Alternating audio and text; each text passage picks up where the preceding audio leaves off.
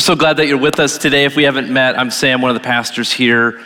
And uh, can we just make a big old noise for those who are joining us live or at a later time online? Come on. Let them hear you. We know you're with us as well. We're so glad that you are joining us. We are in a year long journey called Life as Jesus Meant It to Be. I wanted to make this series as a team, we wanted to make this series as like raw as we could to think about if we were just talking from someone who uh, is, doesn't have any faith at all or has been walking uh, with Jesus a long time, we wanted to re-zoom in on what would it look like to truly walk in the way that Jesus had meant life to live.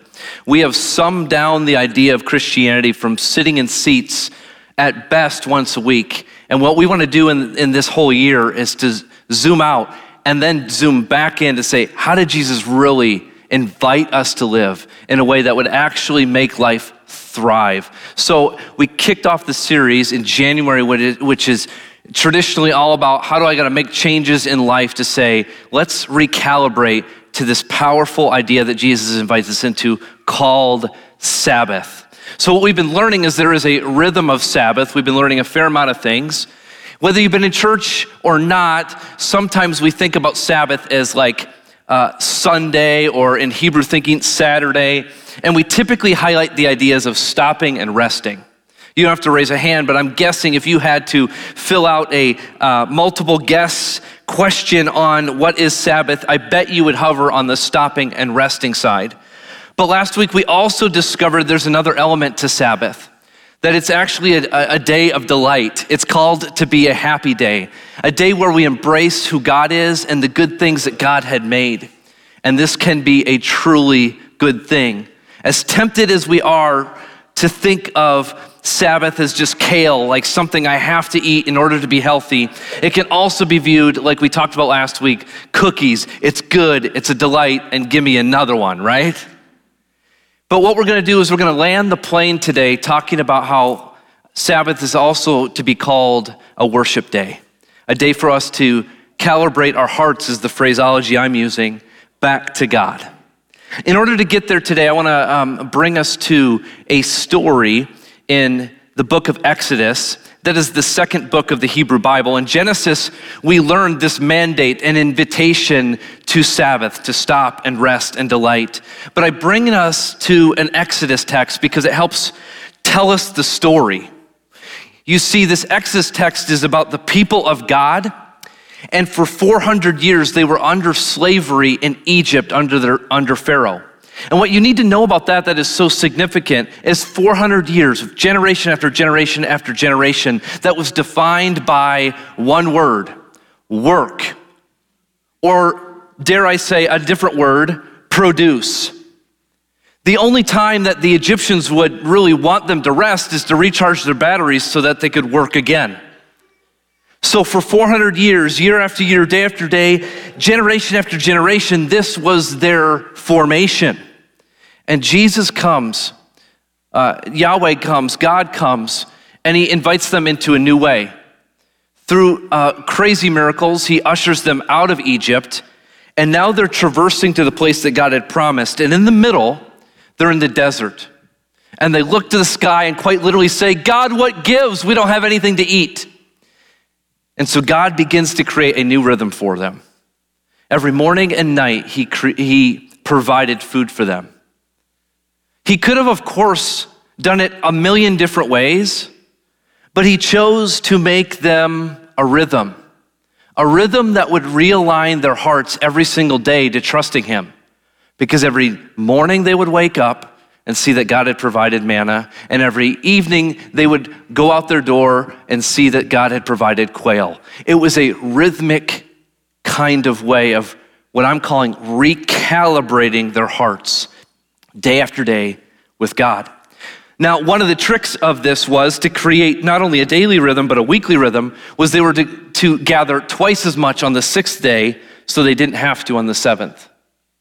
And what we're going to see is the hearts of those people, many, many hundreds and thousands of years ago, might share a few things with our hearts that are similar. So I want to take us to Exodus now at this time. He said to them, This is what the Lord, he being Moses, This is what the Lord commanded. Tomorrow is to be the day of Sabbath rest, a holy Sabbath to the Lord. So bake what you want to bake and boil what you want to boil. Save whatever is left and keep it until morning. So they saved it until morning, that is, to the Sabbath day, as Moses commanded, and he did not stink, uh, the food did not stink or get maggots in it. Eat today, Moses said, because today is a Sabbath to the Lord. You will not find any on the ground today. Six days you are to gather it, but on the seventh day, the Sabbath, there will not be any. And then, nevertheless, some. Nevertheless, some. There were some amongst their community, as we'll discover, that chose to do it a different way.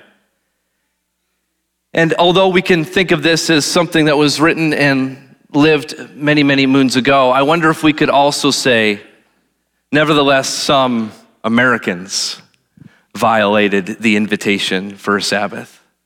In our proclivities to keep producing and working, I wonder if we've been formed for all of our lives in a different way, trying to point us to a different value system.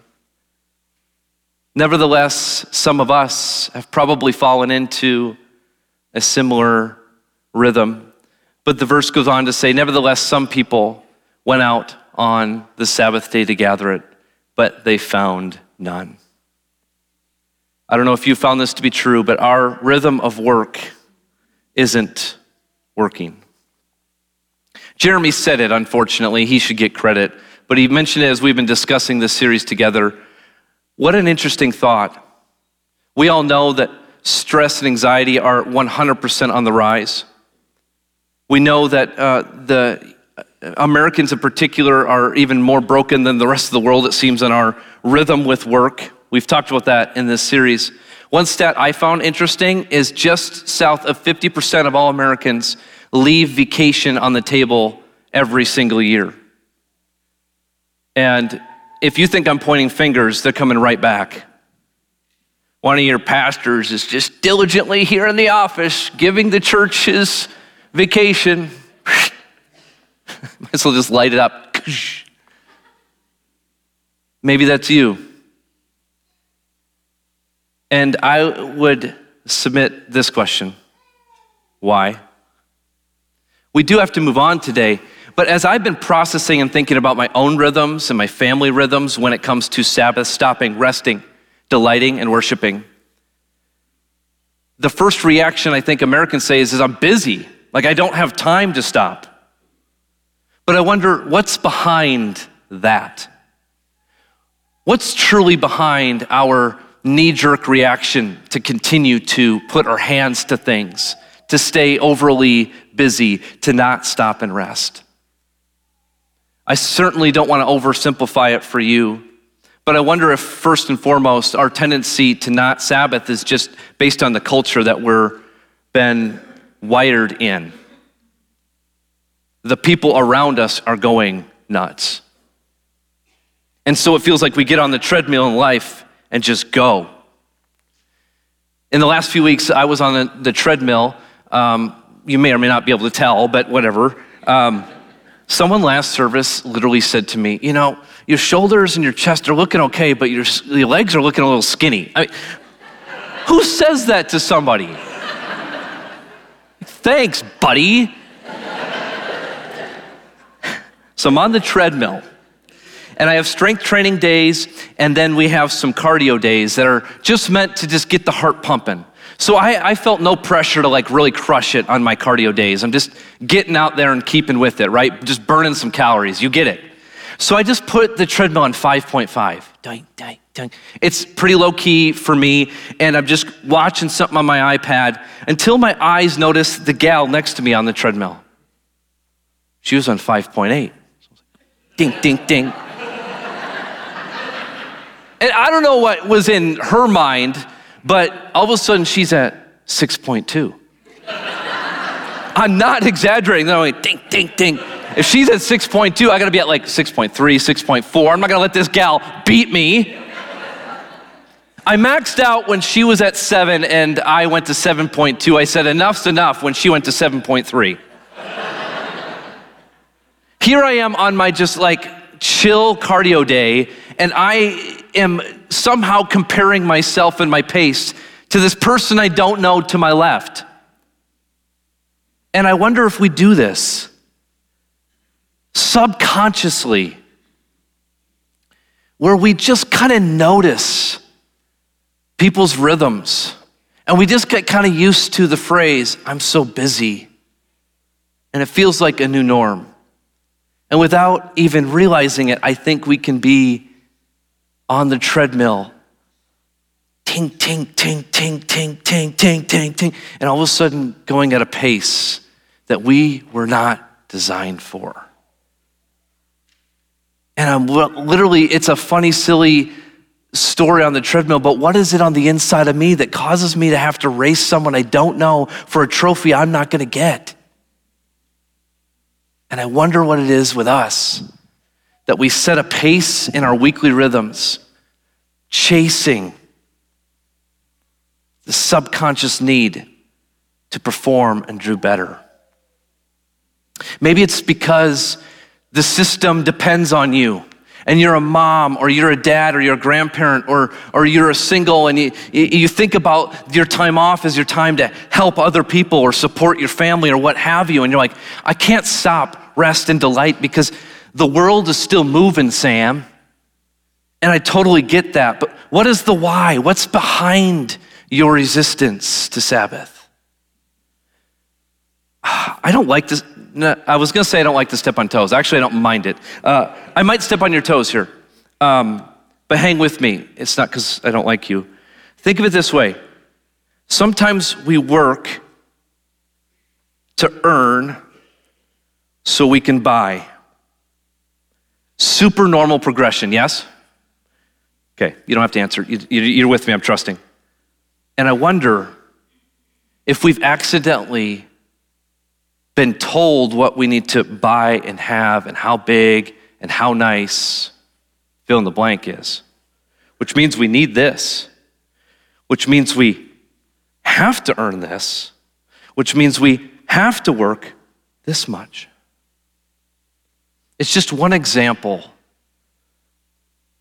of our just knee jerk reaction to subconsciously be on the treadmill.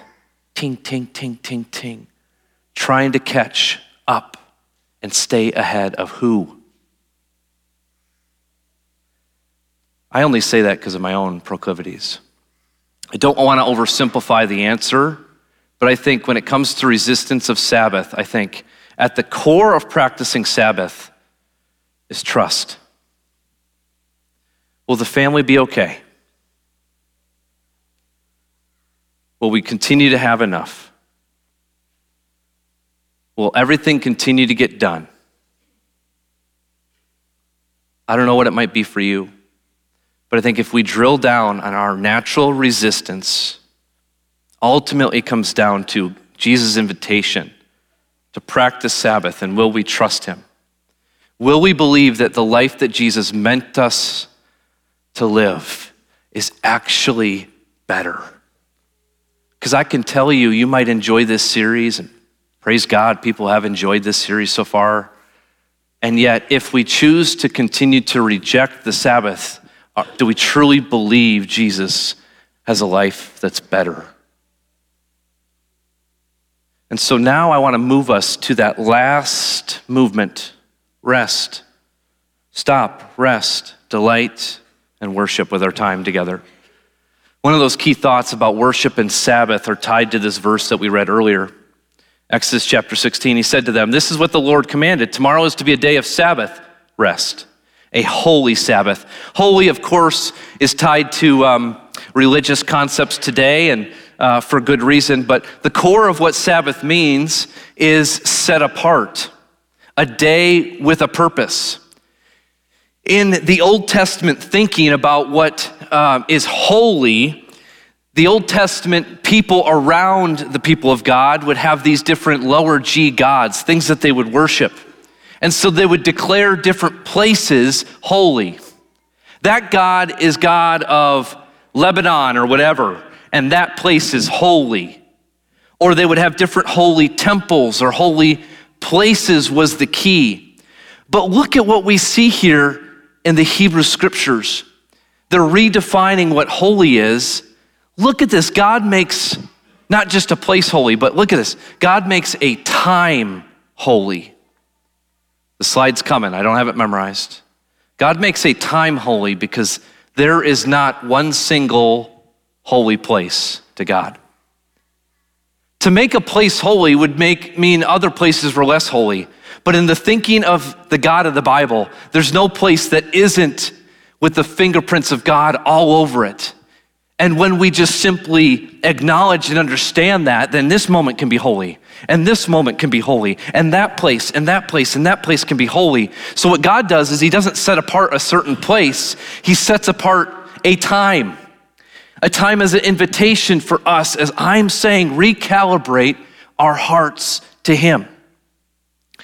This is what it means to step and tie Sabbath to worship. And there's a progression to it. If you begin to Sabbath, you'll notice that it requires us to actually stop, to then catch our soul's breath, if you will, which maybe gives us the time and space to go slow enough to delight in, the, in God and the good things that God has given us so that we can worship Him. You see, this whole thing is just a fallacy without the last piece. Worship is the foundational bit of Sabbath. Because I, I, left us with a little tension last week if you were with us about delight. Because delight can be just diminished down to self care, individualistic, unattached to God. A day of delight, just gonna have a spa day. But it's bigger than that, it's better than that. And it ties us to the person of Jesus. If we're tempted, it might it take us to a self care or it might just take us to the complete self centered day of pleasure. But what allows us to be centered is a worship that's directed to God. Directed. And so, not only do these kind of work in tandem, but they also work more like a circle. That when we begin to stop, we can rest, delight, and worship. And when we worship, He gives us the reminder of who He is so that we can again choose to trust Him and stop and rest and do it again. It's a cyclical pattern that we're invited into. You see, one day of worship can help recalibrate our other six days. One day of worship helps us recalibrate the other six. This is why it's a, a rhythm. For Exodus, it was the reminder that, you know what, we need to trust God and He will provide for us. And the same is true for us in the here and now a recalibration because it, it takes a constant reminder. When I eat my healthiest, do you know what I have? You know what I do on Sunday night? Meal plan and meal prep. Anyone with me? Seriously? I know some of you out there. So, my, if, if I were to be honest, I do not do this very well and I do not do this very regularly. But when I eat healthy, I have a meal plan and I sit down on Sunday and I make my yogurt parfaits, doink, doink, doink, doink, doink. And then I make my lunches, doink, doink, doink, doink, doink. And then my wife generally cares for the family on the suppers, doink, doink, doink, doink, doink. Okay? And so, what happens if I have my meal plan is I've got my prepared food. This is what I eat. This is what I eat. This is what I eat. But if I don't have a meal plan, I might stumble into the office on a Tuesday early and forget lunch. And then someone, it'll take anybody to say, hey, does anyone want to go to Chipotle? And what do I do? I'm all in. And all of a sudden, I'm just going nuts. In the same way, when it comes to our weekly rhythm with God, what Sunday does, or your Sabbath, it recalibrates our hearts to Him. For a meal plan, it's this is what I eat, this is what I eat, this is what I eat. to Sabbath says this This is who I am. This is who I am. This is who I am. It calibrates my heart to say, This is who He is. This is who He is. This is who He is. The human heart is prone to forget. The human heart needs to be reminded. The human heart needs to learn to trust that the messages that we're receiving about what life is all about needs to be recalibrated to the heart of God that says, I love you, I have a plan for you, and it involves resting, and it involves grace, and it involves goodness, and it involves slowing down. It's all these things. Recalibrates us back to Him. So, as we land the plane on the series and the sermon, I want to just give a, a, a few practices today on what that might look like. And I'm building the, this picture of what worship is because so many of us are tied to worship based on singing or where we are. But worship is not tied to where we are or just singing. Worship is what we do, it's all of who we are. God invites us in Mark chapter 12 to love God with all our heart, mind, soul, and strength. This is one of two great commandments love God with all your heart, mind, soul, and strength, and love your neighbor as yourself. Jesus sums up everything to that. And so you can actually shift out the word love for worship. Because what you love with all your heart will ultimately lead to what you worship. And you will move in the direction of what you worship and what you love. It is a human thing. This isn't just a Christian thing or religious thing.